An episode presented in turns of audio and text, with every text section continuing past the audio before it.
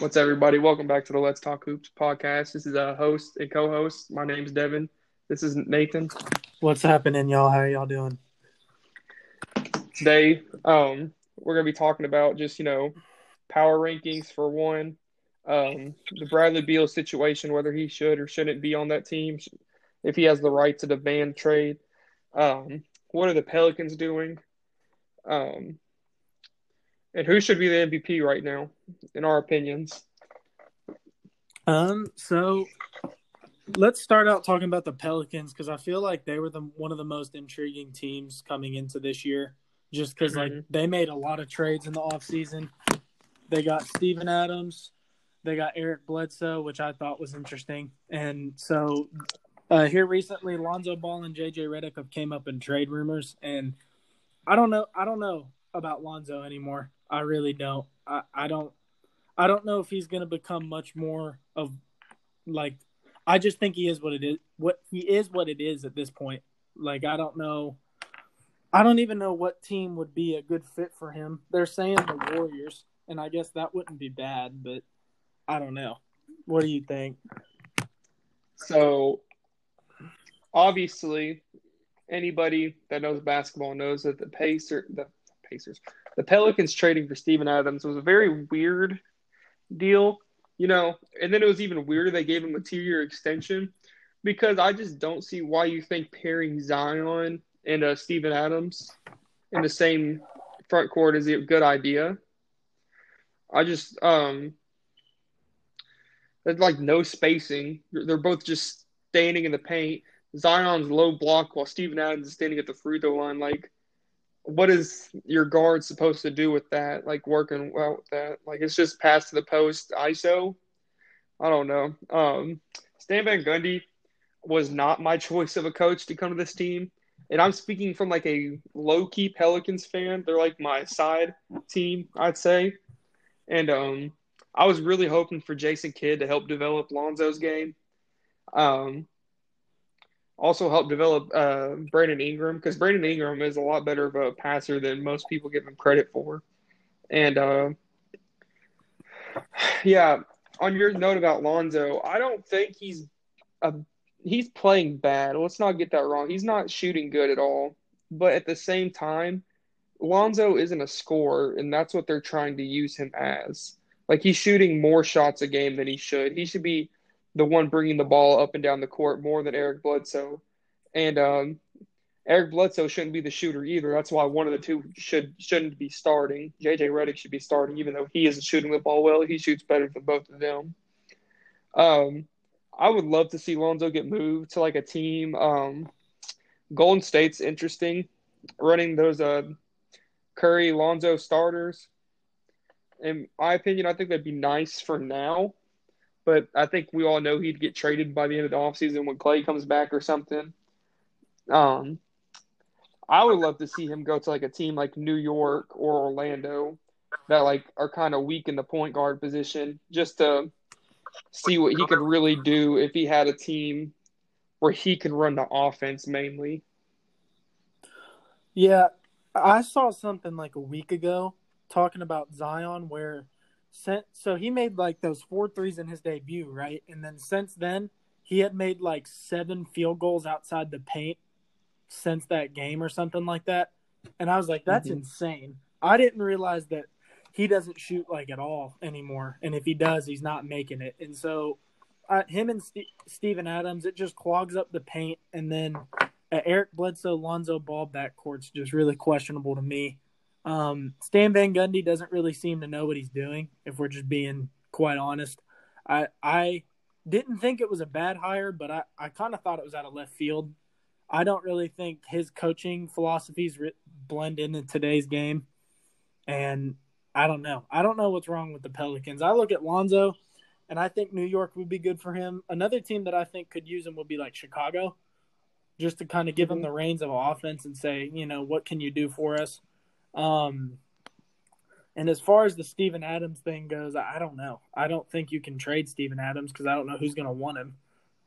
But, and I think that if he went to Golden State, that would be cool for like a one year rental. Like this year, it would be a good fit. because Curry's really good at moving without the ball, and obviously the best shooter of all time. And so that would, and Draymond could mentor him from a playmaking standpoint as well. Um, Lonzo's a pretty good defender, especially for the point guard position. Just I think he needs a fresh start, and I think this whole team kind of needs to be gutted. Obviously, don't trade Zion or Brandon Ingram, but I don't know if Bledsoe's really the guy either. Um, he's not bad. See, but if I were if I were the Pelicans, I think I'd trade Bledsoe and keep Lonzo. I'd trade Bledsoe for like um maybe there's um a couple rumors that um that uh, Buddy Hield really is wanting out of Sacramento right now. Like he's out here liking posts on Instagram or, and stuff, like just talking about how much he doesn't. He he like likes pictures of him and other team jerseys. Like a fan will be like, um, man, I'd love for Buddy Hield to be a part of the Sixers or something like that, and like he'll like those posts. And um, Buddy Hield, I already know he was he he was drafted by the Pelicans and already traded. But I, I wouldn't mind seeing uh, Buddy Hield be traded for Eric Bledsoe. Uh, money wise, it matches. Um, I don't I don't think it probably would happen, but I'm just saying for fit wise because the Sacramento Kings aren't very competitive anyways, and um, yeah, I did.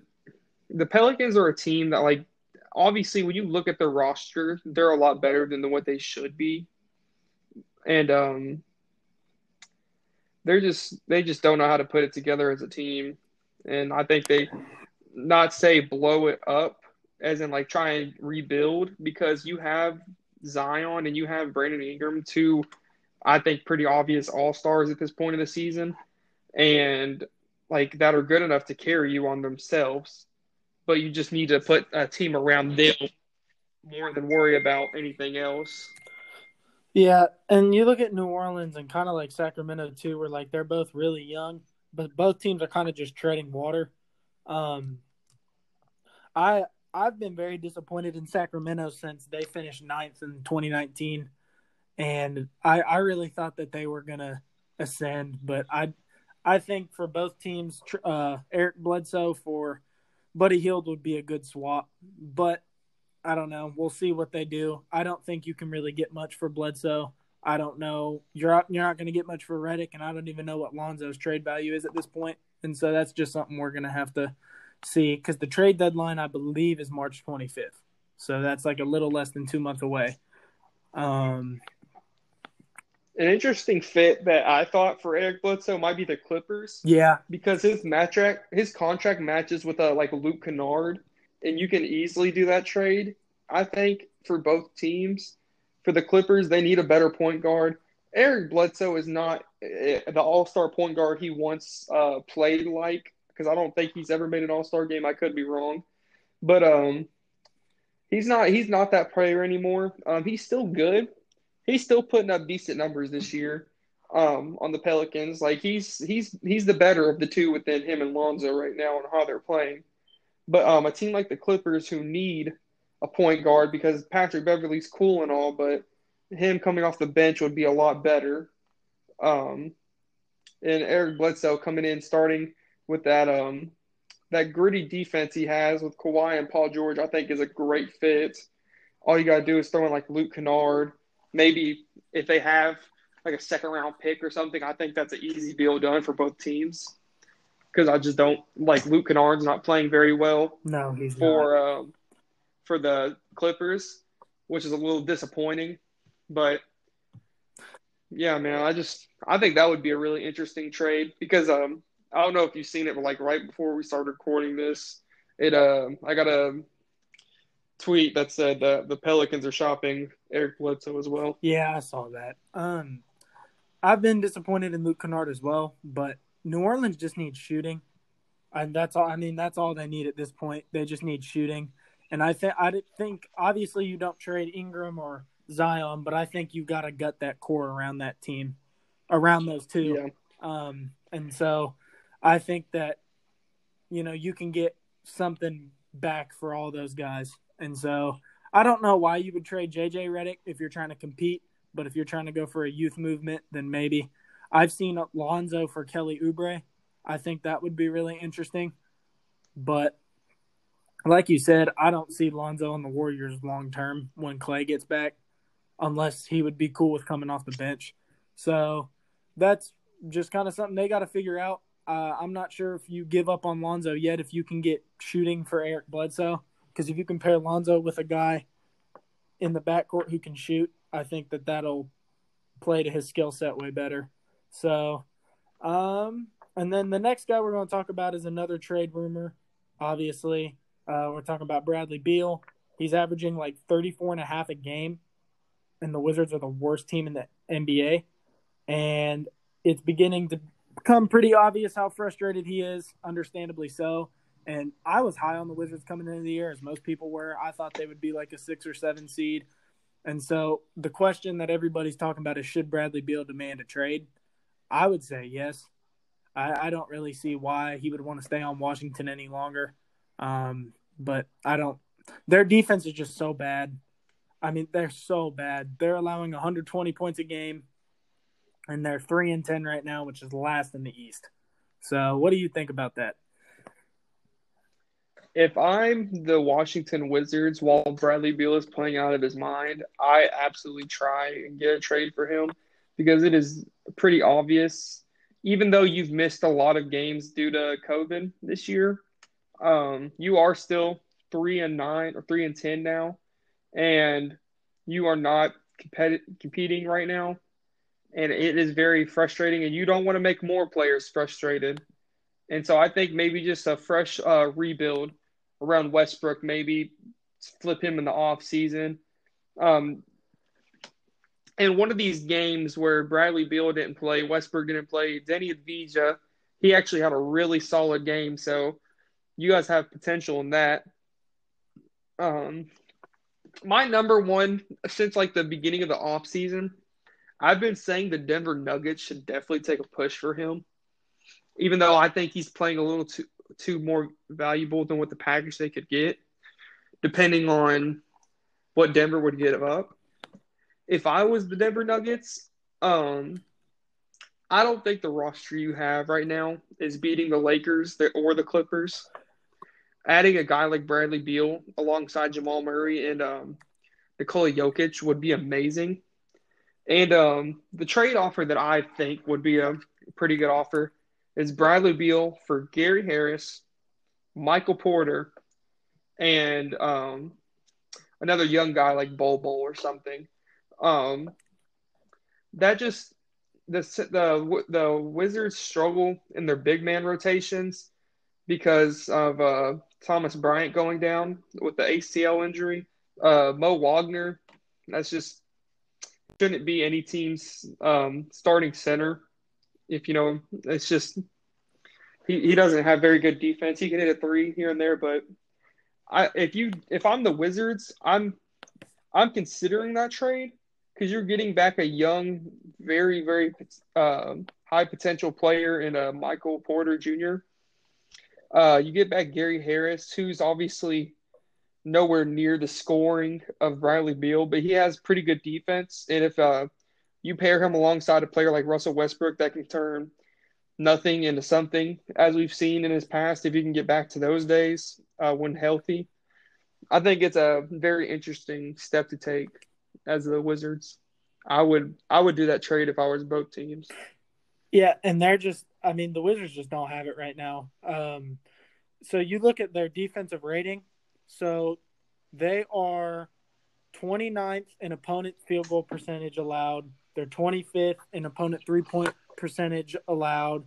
And they are 29th in points allowed. And they're also bottom five in overall defensive rating. And so you just look at all that, and I just, I think that you need to, Westbrook needs to be a guy that's just by himself, like you said and I think that's when he's at his best. He's I I saw something and he's like he's shooting like 30 something percent from the field. Um, and he's just not playing well right now. And I think Bradley Beal's trade value is as high as it's ever going to be. And I think you can get some pieces. I've been on the Denver Bradley Beal train for a while. I just think that that would be, I don't think that they're a, true championship contender. Um, I just don't. I honestly would pick. I would take Utah over Denver right now at this point in the season.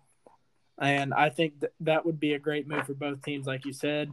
Some other teams that I could see Bradley Beal really fitting well at is I don't know what they would have to give up, but I, I think that him on the Bucks would help take them to the next level.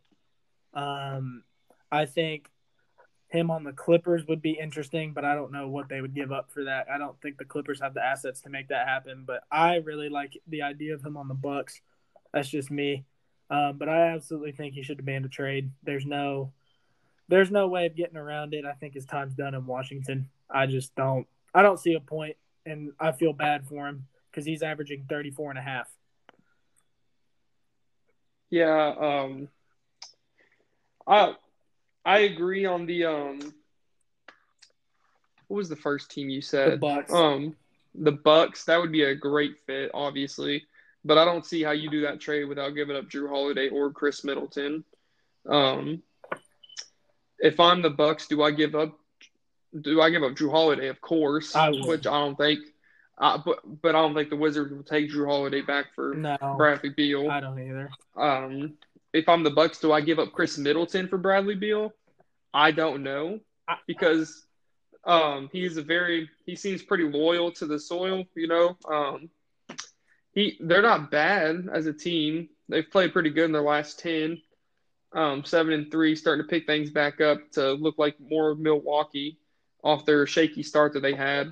Um, I know him and Giannis are pretty good friends on and off the court, and uh, I don't know if if I'm Milwaukee, I don't know if I do that deal because you got to realize Bradley Beal is going to be a free agent like in a year or two, anyways. Yeah, And um, imagine if you're Milwaukee and you lose Jrue Holiday and Bradley Beal in the same offseason. I believe he's a free agent after the 21-22 season. Bradley Beal. Yeah, I'm. I Um, wouldn't take that chance. I wouldn't either. And Middleton brings so much to that team on both sides of the court that I just think it's like obviously he's a really good player and he'd be a really good player anywhere. But I think that he is such a good fit in Milwaukee. I, I just I, I think they need a third guy or maybe have get a second guy to make Middleton the third option. They just don't really have the assets to get that. Um yeah, and maybe try to do something with Jrue Holiday for Bradley Beal, a deal centered around that. But like you said, I don't know why the Wizards would take that. I don't. That doesn't really do anything for them. Um. So I think, Jrue Holiday, Jrue Holiday and Russell Westbrook in the same backcourt just sounds off. yeah, yeah, that too. Um. So, uh, who sh- who do you think should be the MVP favorite right now at this point in the season? Because it's already the conversation's already really starting to get going. Um, if the season ended right now, I think I'd take Embiid. We agree on that. I he's been so dominant on both ends of the court, and you can already kind of see the impact that Doc Rivers is having on him. And I, I'm really excited for this game tonight. Um, because LeBron is as of last night, LeBron was now the favorite. Last night or two nights ago, whenever he had 46 against the Cavs, um, I think Kevin Durant's in that conversation. Just, I mean, he's looked so good, but I would give it to Embiid right now. I think he's been way too good on both sides of the floor. I mean, this year he's averaging 28, 11 and a half. He's shooting 55% from the field, 40, 40 and a half percent from three, and he's got a PER of 31.2. And like LeBron, LeBron kind of like last year, like it's beyond the stats a little bit because you look at the stats and like obviously they're remarkable, but it's like normal LeBron. He's averaging like 25, 8, 7 and a half. Um, his shooting splits are really good. He's shooting 41.2% from three this year while taking the most he's ever taken per game. But I just look at Embiid and the jump that he's made from like I I don't want to say he wasn't a superstar, but like you know what I mean. He's play he went from like playing like a perennial all star to an MVP this year, and I think as of right now, I would give it to Embiid. Uh, my number two man is uh, another center, Nikola Jokic. Yeah, he's he been- is he is um averaging about 25 10 and 10 as a center which is insane to me Um, well, he's down to nine now on assists. Um, but he is very, very interesting of a player because just a center averaging a triple double to me is just mind blowing. It's unheard of. I mean, if if he finished the season averaging a triple double, I think if they're top three in the West, he is the undoubtable MVP in my opinion. Yeah. Because like how how do you have a man that is seven foot, um, shooting, um, fifty six percent from the field, thirty four percent from three, which is a little below average, and eighty four percent from the free throw line, averaging twelve and nine as well. He's averaging two steals a game, a half a block. His efficiency is 36.4. I just like you talk about Jokic having a 32.6, Jokic has a 36.4. It's just I I, I um I've watched a lot of Denver Nuggets games this year and he's just been amazing to watch, especially in the clutch, which it seems every Denver game this year has been in the clutch. Yeah, and the what they always play through him. I mean, he touches the ball just about every time they have the ball. And one thing that's really notable for Jokic is, I mean, his scoring has really gone up, and that's something that I've kind of wanted to see from him. Is like he'll have games where he takes over, and like he did in the playoffs and stuff. But I think that that he should be more aggressive on the offensive end consistently, and he has been this year. He's averaged around twenty so his first All Star season was 2018 19, and he's averaged about 20 both of those years. And now he's at 25 and a half. And I think that that has been a remarkable step. And I honestly think if he averages a triple double and they're top four or five in the West, I mean, it, it would be hard not to give him the MVP. Um, but I would get I would give it to Embiid right now. I would probably have Jokic at two, and then I mean I understand the argument for LeBron, but I don't think you can give it to LeBron over the other two guys right now, those two centers. And I mean, KD's been remarkable too, and I think Brooklyn will start to pick it up because they're they they've lost a lot, but they've had people out due to protocols and Kyrie, that whole fiasco and all that. But I mean, KD's averaging thirty a game. He's averaging. Yeah, my my uh, number two man is well, number number two. My number three man is uh, KD for MVP. Me too. And then I got LeBron at four.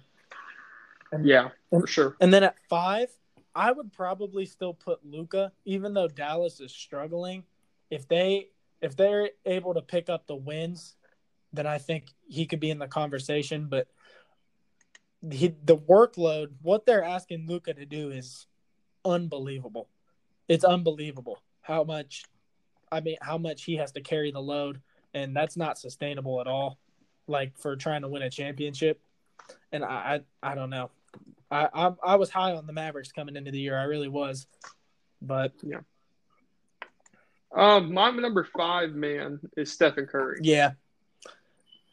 This man, um, 20, 28, uh, almost six and six, 5.5 and six. Um, this man is just carrying a team that's just it's it's okay on Ross on paper, but when you watch the games, Kelly Oubre just not playing to where he should be playing. Um, uh, it, it it's just Steph Curry is carrying that team right now yeah. into a possible playoff spot, and I just think I, I love watching Stephen Curry play because of how dominant he is just out there um, running around, just getting his open looks any way he goes. Also, um, a side note on the Warriors, um, Draymond Green is still valuable, by the way, to anybody who wonders. Um, he does not put up good numbers, obviously, but if you take the first couple games from the Warriors where they started off like two and five, and Draymond comes back and they go on like a four game win streak because Curry actually has someone to dish him the ball, set screens, and play good defense. Man is a very valuable player. Yeah, and well, what Draymond does is that allows Steph to run around screens off ball more, and so I think that people are underestimating how valuable Draymond was to that team because the first two games of the season they played at Brooklyn on opening night and then at Milwaukee on Christmas. They looked absolutely horrible. Yes, they did. Horrible. And Draymond does a lot for Steph, and his, his impact's always gone below the beyond the stat sheet, but it especially does now because his stats, even his stats for his standards, have declined. But I love watching the Warriors play, and I, think that they could, depending on who they match up with in the first round, I think that they could really they could win a first round series. I really do. Um, and then I I think that the reason I have Luka at five is just kind of off a potential thing.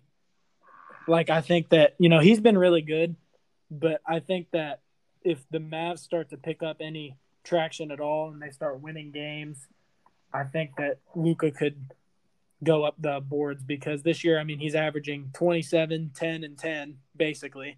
9.8 rebounds, 9.9 assists, but he hasn't been super efficient. But that's kind of more off potential. But Steph, yeah, Steph's been awesome.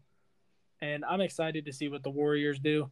Uh, but KD, I uh, people are talking about LeBron being the favorite for MVP. And like Stephen A said this morning, he would pick LeBron, and I'm like, I don't know if I'd pick KD over, or I'd take LeBron over KD at this point. KD shooting 45% from three this year. KD is one of those players that it doesn't matter where what he's what team he's on, what players are surrounded around him. He's a winning basketball player, uh, no matter what. And uh, just like LeBron, if we're talking about winning players, we're talking about LeBron as well. But um, KD just like his impact more than just scoring.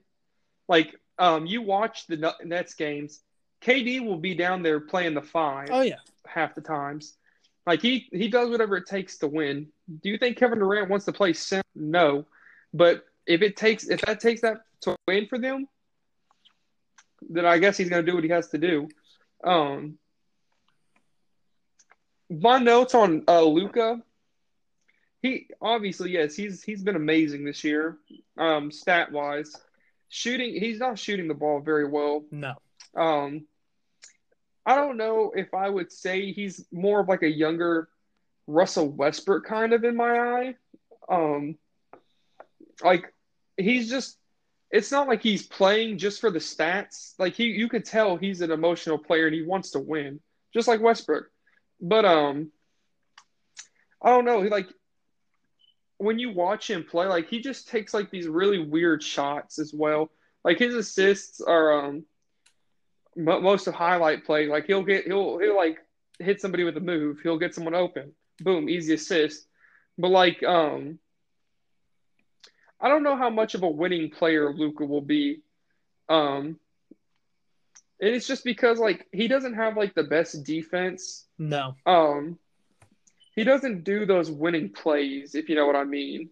Like, um, I don't know, like Zach LaVine, for example, like he's stepping up into like those, um, to like being like a full out leader for the Chicago Bulls recently because like he's doing the winning plays. Like the other night, um, Zach LaVine stepped out of his comfort zone, like, um, what was it, the Trailblazers game or something where he had 10 points, but he also had like 10 assists because he wasn't shooting well, but he found something else to do to like dominate the game. Yeah. It's just I don't I don't think Luka has that in him yet, which is not bad. He, everybody has to realize this man is 21 years old. He is going to be an MVP in our league. He will most likely go to a finals appearance just based off of him alone because of how dominant of a player he is at what age he is now. Who can imagine what he is in the future?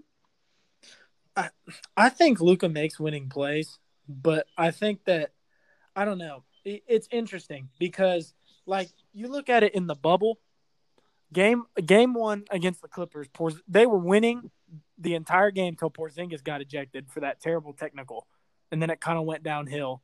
And then Luka single handedly carried him while Porzingis was still out in game four. And yes. so I think Luka has what it takes.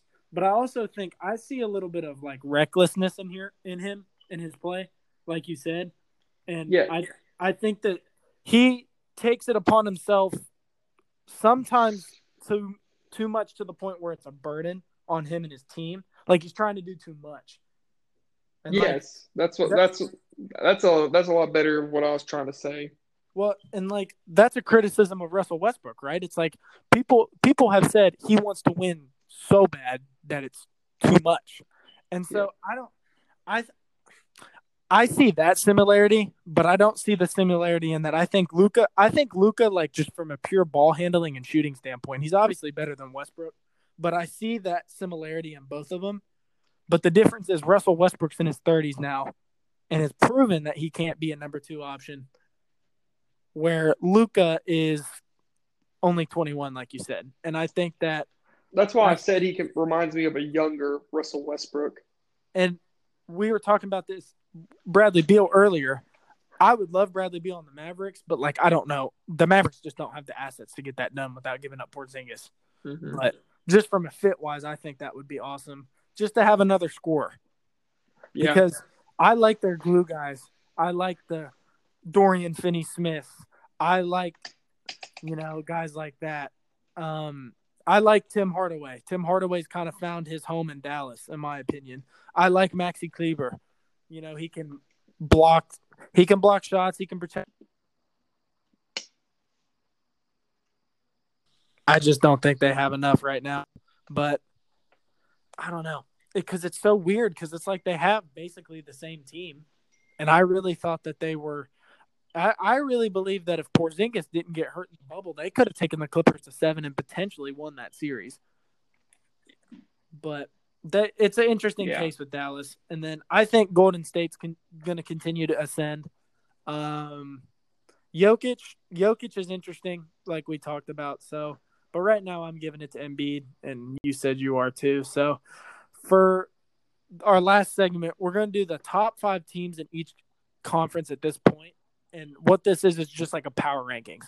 So we kind of took record into account, but not really. We're looking at how teams have been playing recently and like for example, the Nets are like sixth in the East and they're nine and six, but like obviously they're better than that. And so, um, do you want to start with East or West? East. Okay. So Uh, so uh, I'll just do my East. number five, then you'll do your number five. We'll kind of talk about it, and then that's kind of how we're gonna do this. So I did an honorable mention just kind of like right outside the top five. And uh, I think the Raptor the Raptors were my honorable mm-hmm. mention for the East just because of how they're playing right now. Um, they're finally starting to pick it up a little bit. Um, they did lose a lot, and I thought that they would fall, but they struggled surprisingly to me to start the season because they lost Ibaka and Gasol were a big part of who they were, but they're finally starting to get it together. And so that's my honorable mention. At my number five spot in the East, I got the Pacers. I really love what they've been doing. I actually didn't think they were going to make the playoffs. And just like every single year, they continually prove people like me wrong. Um, they're gritty, they play good defense. I really hope Caris LeVert can play for them soon. And hopefully, you know, he's all good. I saw he had successful surgery. So that that's good but I really like what the Pacers are doing. Sabonis and Turner finally seem to be fitting really well together, and that that's got to be exciting for Pacers fans. So that's my number five, and they'll be a threat in the playoffs like they always are.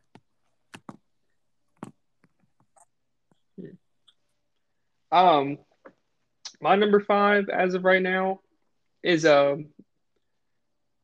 probably for power rankings if we're basing it off of like here and now, I'm probably giving the Sixers the number five spot, even though they are number one in the East, obviously. Um, they are five and five in their last um, ten games.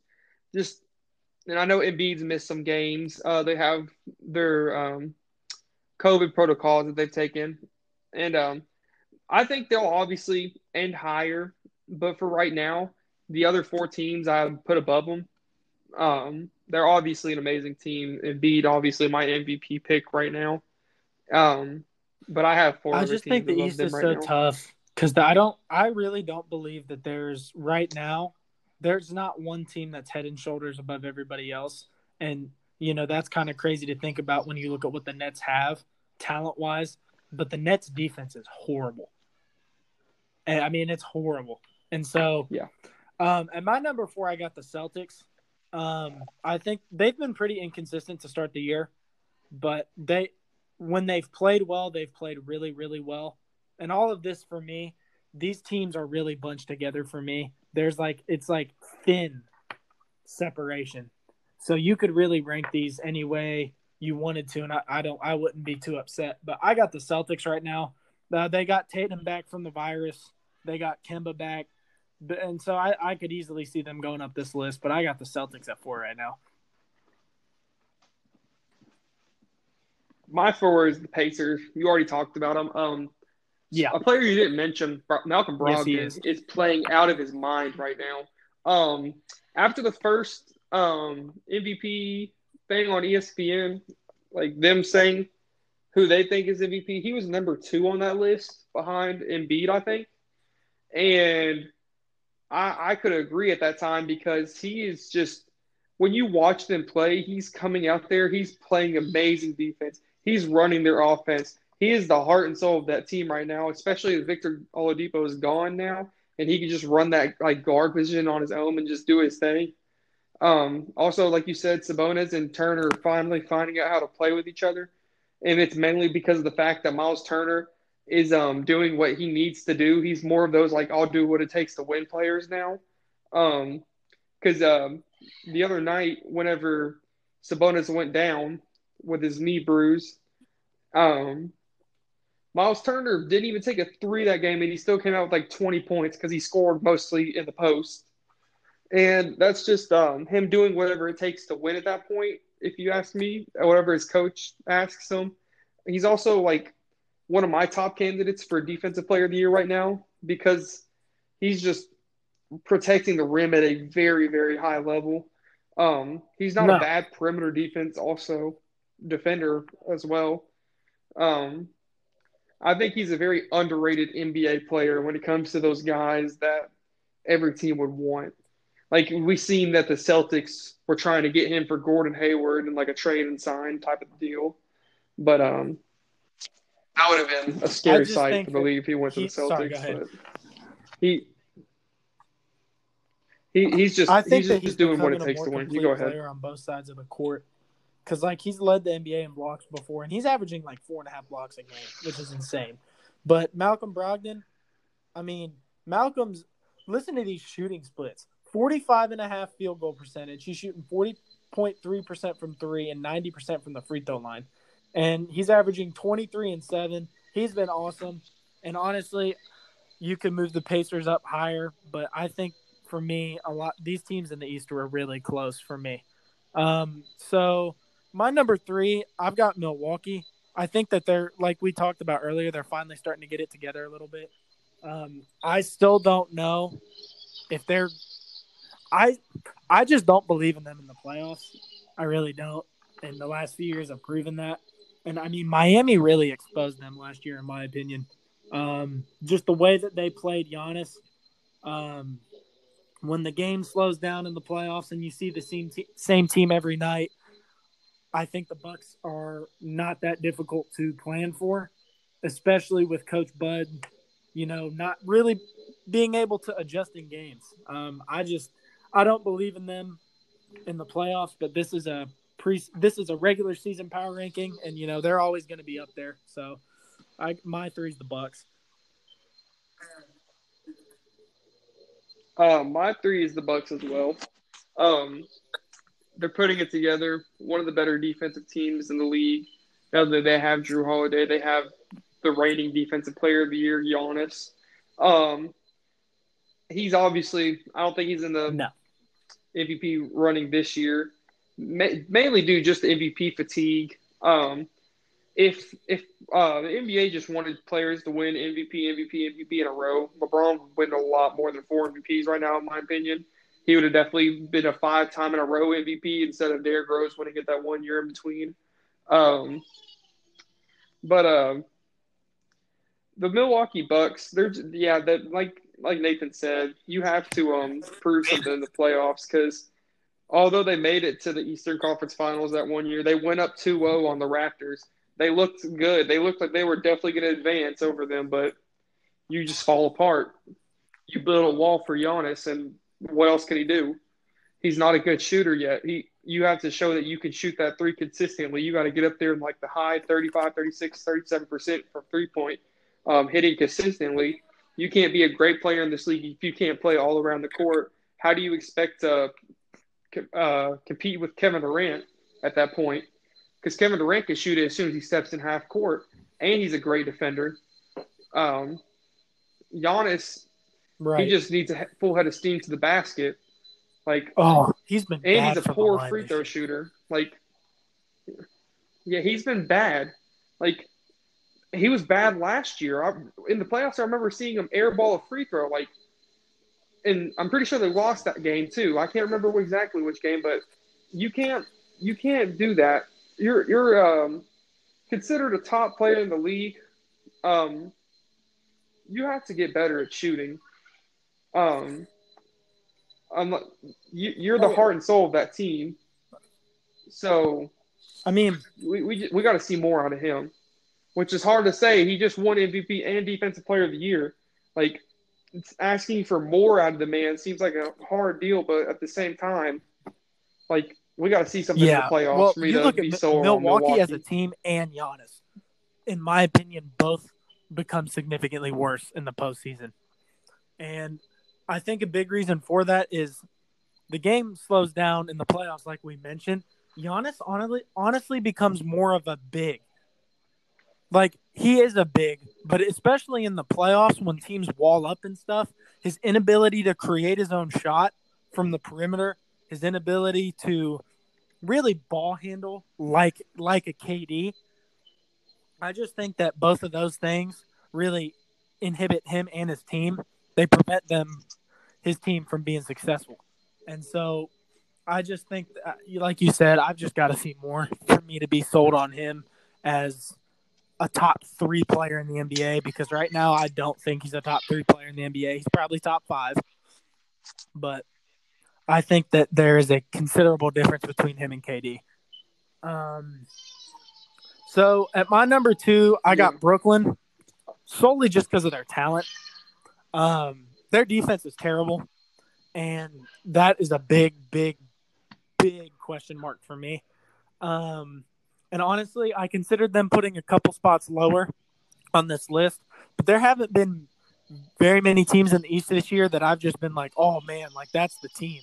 You know, every team has really had points in the season so far where they've struggled. Um, but that's my number two right now. I don't really think there's much more to be said. I think that they need to figure out an option for their center. Um, and it looks like they might get JaVale McGee, which we saw what JaVale McGee can do for a team loaded with offensive talent.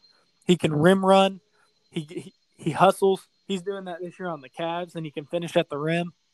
Um, so I think that would be a good get for them, but that's my number two.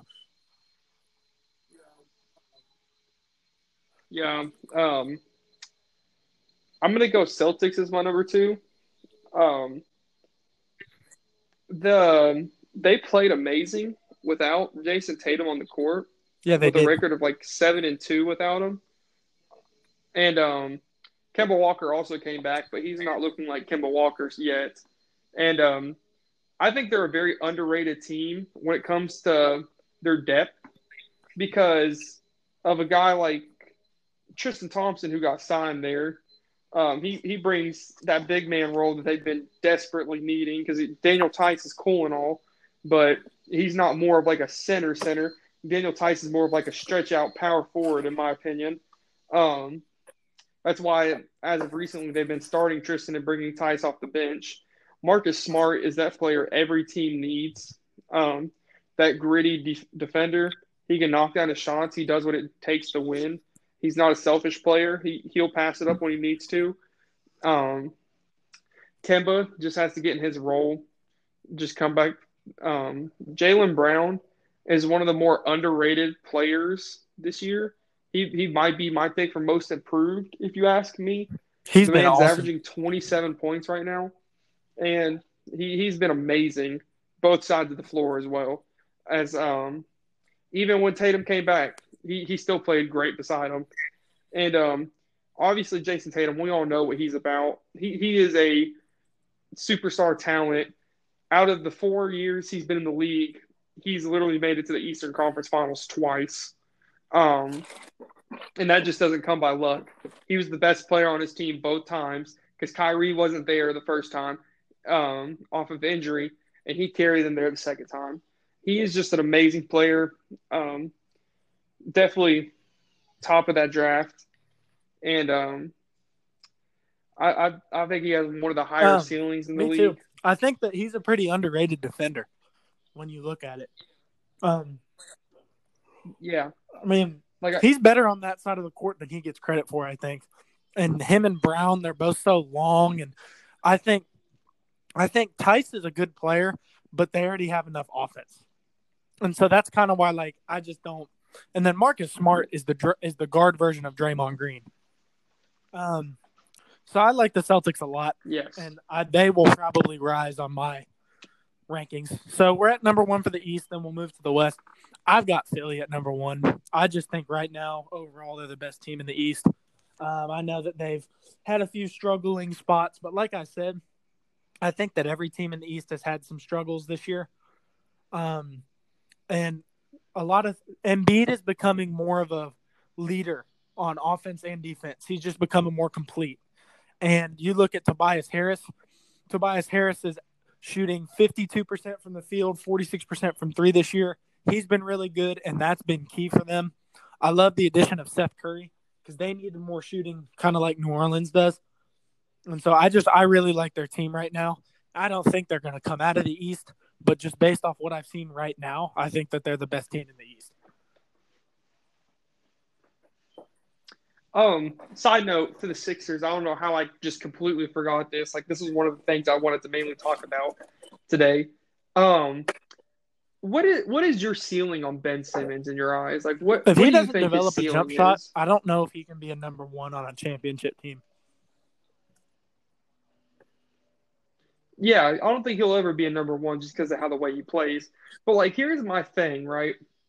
You're he's obviously number two, and with the last couple games where Embiid or um, the two games Embiid sat, it's pretty obvious that he's the number two guy. So he should step up like the number two guy, Yeah. right? Like the game against the Pistons, Well, he only had like 11 points. uh, there's that Wait. one playoff game against the Celtics where he had like one point.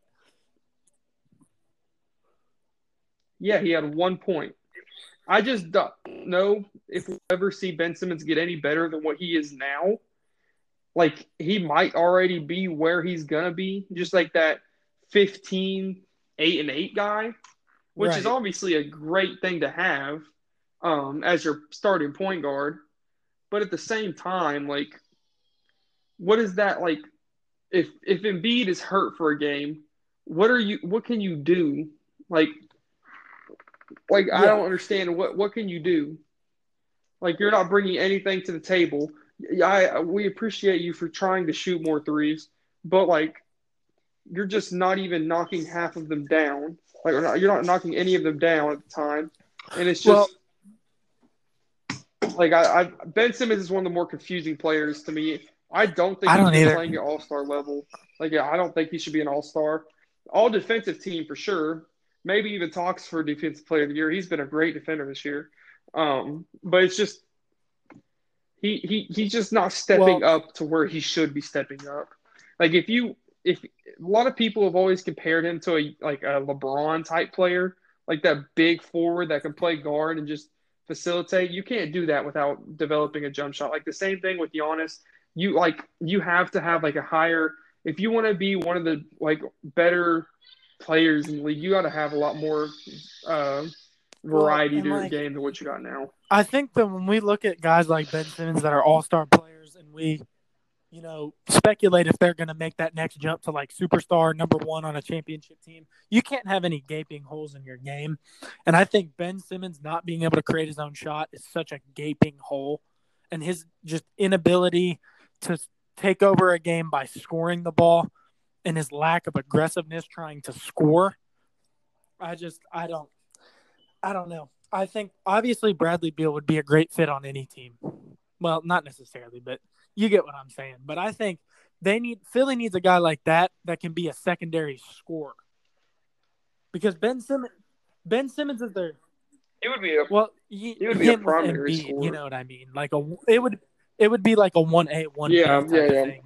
But Ben Simmons is a second is a good second option, but I don't think he's a champ. I don't even know if he's a championship second option just because of his lack of scoring. And like you said, like what happens in the playoffs if Embiid's out for a game? Like I don't know. I I'm just shout out to Tobias Yes, Harris. he's been man. so much more He's taken a big year. step. Seeing him, seeing him win Player of the Week the first week, um, I'm I'm high on Tobias Harris. Um, did he get overpaid? Yes, he did. Well, yeah, Um, we can't say he didn't.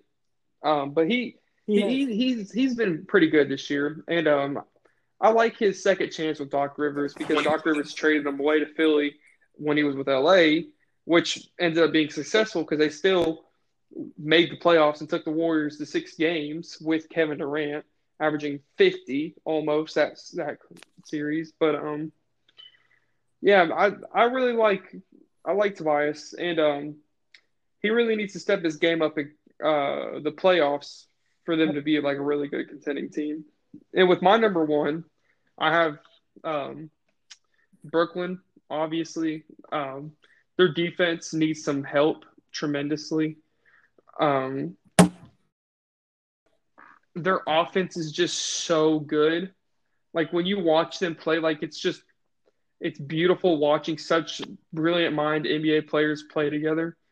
Like it's one of the funnest things to watch is just people that know how to play the game at the pace they play. Like James Harden is turning into one of my favorite players because he comes from averaging 36 last season to like a cool 20 on the net so far, but he's also averaging like and like 12, eight 13 rebounds. assists a game as a net.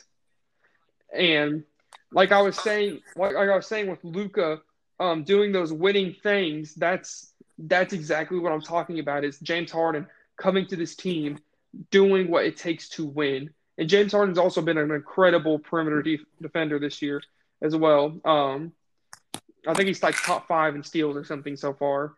And I'll just the Nets are just a scary, scary sight because people thinking those two losses to the Cavs like are scary. The Cavs aren't a bad team. Like I predicted the Cavs to win the first game, um, not the second until I seen that Kevin Durant wasn't playing. But they're not a bad team. It's just when you look at Brooklyn, you think, wow, they're they're a lot better of a team. But until they figure out what to do with their uh, big man rotation, because um, what is, Is their backup center's name right now? Uh, no, it's been the rookie that's Oh, been playing for Yeah, I know who you're talking about. Um, I think so. is it And, like, Poirier or something like that? you look at he he he's a cool he he's he's been pretty decent for them, but like as a Reggie contending Perry. team, That's right. uh, Reggie Perry is his name. Reggie Perry. I don't know where I got whatever name I said, but um, Reggie Perry. He he's cool, but as a contending team, DeAndre Jordan is just not who he used to be. I think them trading for JaVale would help them a lot because JaVale knows what it takes to win. He's like a three-time champion. Um, even though he's he didn't even play in the finals last year, he still knows what it takes like, to win. You could do like a, what the Lakers did with Howard and JaVale if you've got JaVale on the Nets because DeAndre Jordan, they're asking him to play 30 or 35 minutes a game because they don't have a solution to the center position and he's fizzling out like at the end of games. And so that's why what we talked about earlier, like KD's having to play some five because De- DeAndre Jordan's just past that point now. Um, but yeah, I, I, I just couldn't put the Nets at number one because their defense, but I understand why you would. So let's move on to the West. So my honorable mention is the Yes. Suns. Um, they've been exciting. They've been in a lot of close games. They've lost a good amount of close games, but um, I think that they could be very scary in the playoffs. We saw what Chris Paul did with the Thunder last year. Um, I don't really know if there's much more to be said about that. At my number five, I got Golden State. I really like this team. I think this team could be very sneaky and could win a first round series and maybe even push a team in the second round. And just because you can really see their championship DNA coming into play, you know, Steph and Draymond mentoring these young guys and these new guys like Wiggins and Oubre and Wiseman. They're just getting better every single game. And I, I really like this team. I really do. As my honorable mention, I have the. Houston Rockets. Um, they they're on a three game win streak. Um, just got John Wall back from a little bit of an injury. Um, he he um him with that Rockets team is a very well fit. You have Victor Oladipo now, a very solid NBA player. Who knows if he's still on that All Star level he was uh, before his injury? Um, but he's he's been decent for them. Um, DeMarcus Cousins in his last couple games is becoming the DeMarcus Cousins that we all uh, loved back in the day. Those New Orleans Pelicans, the Sacramento Kings days. He's starting to show signs of those days, and uh, people don't realize that they're winning three games in a row without Christian Wood even on their roster right now. Um, he's out right now, and that's just a scary sight in my opinion. Whenever he comes back, because he's a like a twenty three and 14 average right now or something. Christian Woods or has been he's high in rebounds. Yeah, that man is um in my I think he's a top 3 most improved player. Um he uh, they're, they're definitely my honorable mention because that team is just they're they're um I think they'll definitely sneak into like a 8 seed or something maybe. Um but yeah, Um, who do you got at number five? Yeah. So we're At number we're five, I got. Golden State. We're in agreement there. um, number five, I got Golden State. Yeah, they're just like I said about Steph Curry being fifth for me in MVP. He's just he's just coming in doing his thing. He's shooting pretty well this year as well, and um, like I said about Oubre, um, he's not shooting very well. Um, Wiggins has surprisingly turned into like a I know. really good defender this year, which is a big help. He he's he's been a very good defender. He's not scoring the ball as he's used to in his career, but he is defending very very well on the other side. Like he, he's Well, he's incredible like, for them so far. I remember when he got drafted, like him being an athletic defensive wing was like part of his scouting report. So he obviously was not that in Minnesota, but I mean, he's just a good example of he needs to be in the right system. And Golden State, I mean, they're just they they're the perfect system. And you look at Steph Curry, and the thing that's been really really impressive to me is like you know I, everybody knows he's going to get his numbers, but like he's doing so so efficiently without Clay, with teams double teaming him and things like that. So I'm I I really like the Warriors. Um, Yeah. Go ahead with your number four, and then my number four, Me too. I have the Spoiler Denver alert. Um, yeah, the Denver Nuggets. Like I said, Jokic is my number two for MVP. Um, Jamal Murray isn't as great as I thought he would be. He's a little disappointing compared to what Honestly. he was playing in the bubble. Him and Donovan Mitchell going head to head, fifty point games back like at each other's heads in that first round. Um, him being a main reason they got to the Western Conference Finals. Um, I think he'll step his game up a little bit. He usually starts the season off a little slow and gets a little hotter towards the end. But um, as of right now, they're number four. Um, I think they can be higher if they just win Yeah, a couple more of these close games games. they've got. Um, I know they've come around a lot. Yeah, they they they've come out a lot. Um, Victor, they've gotten a lot of victories off these close games, but um, yeah, that's uh, Gary Harris is just like I don't know how to define Gary Harris because like a couple years ago he was averaging like 15, shooting great from threes. I feel like he can't hit a shot now. Yeah, but his, his defensive presence is amazing. I think um, Michael Porter will eventually hit that starting lineup again. Will Barton will go back as a six man, even though Will Barton said he's a starter. I think uh, Mike Malone doesn't care what he has to say. I think Mike Malone will do what's best for the team. In my opinion, I think starting Michael Porter's best because you already have good defenders on the court with uh, Paul Millsap and yeah. uh, I, I Gary at Harris. Nuggets and I, I don't know. I don't know how to feel about them. Um, because like coming into last year, last year's playoffs, I thought, oh, they're just a really good regular season team, and they'll kind of like won't play up to par in the playoffs.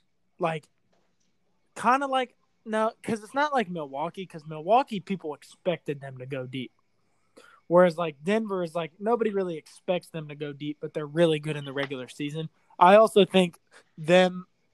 I also think like the year that they lost to Portland in the semifinals, I think that was a byproduct of like the West being the West. But um I don't know. I don't know how to feel about the Nuggets, and I would honestly consider using Michael Porter Jr. as a trade piece to try to go get a guy to make a big three. Um, because MPJ yeah. is young. They're all young, but like if Denver got like a Bradley Beal, I think that would elevate them to Lakers and Clippers level, in my opinion. But I don't know. They're interesting. I think Michael Porter should start. I think Will Barton's a great six man. Um, Gary Harris is really interesting because he was averaging like 18 a game a couple years ago. Um, and then Jamal Murray, I was kind of afraid of not being a one hit wonder, but his play going back to like pretty good. But like in the bubble, he was playing like an all star. And that for this team to do anything in the playoffs again, he's got to play like an all star, especially because honestly, the West is probably tougher this year. Um, so at my number three, I almost put them at number two just because they're on a nine game win streak. I got the Utah Jazz. They've just been remarkable. Um, Donovan Mitchell's playing really well. Um, I hope that they do something in the playoffs so he can prove Shaq wrong.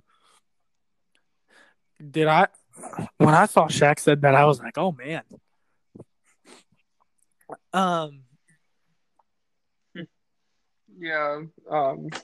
I have the Clippers at number three. Um, like I said, I think they still need to I make a too. trade for their guard rotation. Um, even though Paul George's been facilitating very well this year, Kawhi's even starting to pass the ball around more than usual, and um, Kawhi has gone back to like that defensive player of the year mentality. Like he's always been a good defender, but like I feel like he can actually win it this year if he really wanted to. Like he's locking up like teams. Like it, like when you see them play teams, like they're usually low scoring games because that man Kawhi is out there just locking up their best player. Um, Paul George, he is he's a top ten he is. MVP in my eyes right now. Um, he's shooting very efficiently, which isn't something we usually see from Paul George. Um, playing very efficiently as a defender as well. Um, like I said, their their guard rotation is just kind of questionable with He's Will not even averaging terrible this year. Ten off the bench right now. Like it's it's like he doesn't even want to play at this point. Like the man might as well just go ahead and retire, or the Clippers might as well just trade him for something I mean, of use before he retires, because he's just trading for JJ Redick. Honestly, might as well flip him for JJ Redick or something because bringing JJ Redick as a backup well, shooting guard. I mean, Lou Will even looked amazing. disinterested in the bubble. Lou Will didn't want to be in the bubble. He already and he said he didn't want to be there. To this year. But I'm really high on Utah. Mike Conley playing the way that he's playing, I think puts them on a different level from last year. And yeah, Bogey, you know, he hasn't been playing great. But I, I still th- I think he'll find his groove. I mean, he was out the whole bubble. Um, still don't like the Rudy Gobert contract, but you know, you know what you're gonna get from Rudy Gobert. I, I don't mind. Yeah. It. Like I just don't see who they would have got better than Rudy Gobert on a max contract. Um, considering they also have Donovan Mitchell on a max contract, so it's not like um they use that money right. instead of using it for something better. They got their two, um, their Batman and Robin duo. They got that just, locked up. I would love to see Rudy Gobert um, get like a develop a little bit of like a post game. You know, like a I, you can throw it to him on the block and he can get like you know what I mean. I'd like to see that really come into play for him, but yeah, I almost put him at number two. So it sounds like you you have the Jazz at number two, and I got the Clippers at number two. Um, yeah, the Jazz have like in their in their win streak, they're yeah. the best offense and de- defensive team in the league. like they're. I would put the number one if it wasn't Mr. LeBron James they were going against as a number one, but um, they're definitely just they are. They've they're, been really, they're really doing good. their thing Um, right now. And the reason I have the Clippers at number two is because, like you said, Paul George is playing really well. He's playing more efficiently. He's becoming a better playmaker this year. Kawhi's back to that real defensive intensity. That honestly, you could you could see that Kawhi's killer instinct on both ends of the floor was lacking at times in the bubble. Um, and I still think Yeah. they need to fix their guard rotation. But I thought that they they lost a good amount last offseason. Um, but they also did get Luke Kennard, who, who's been disappointing. And despite Luke Kennard and Lou Williams not playing well, they're still winning games. And that, I've been pretty impressed by them.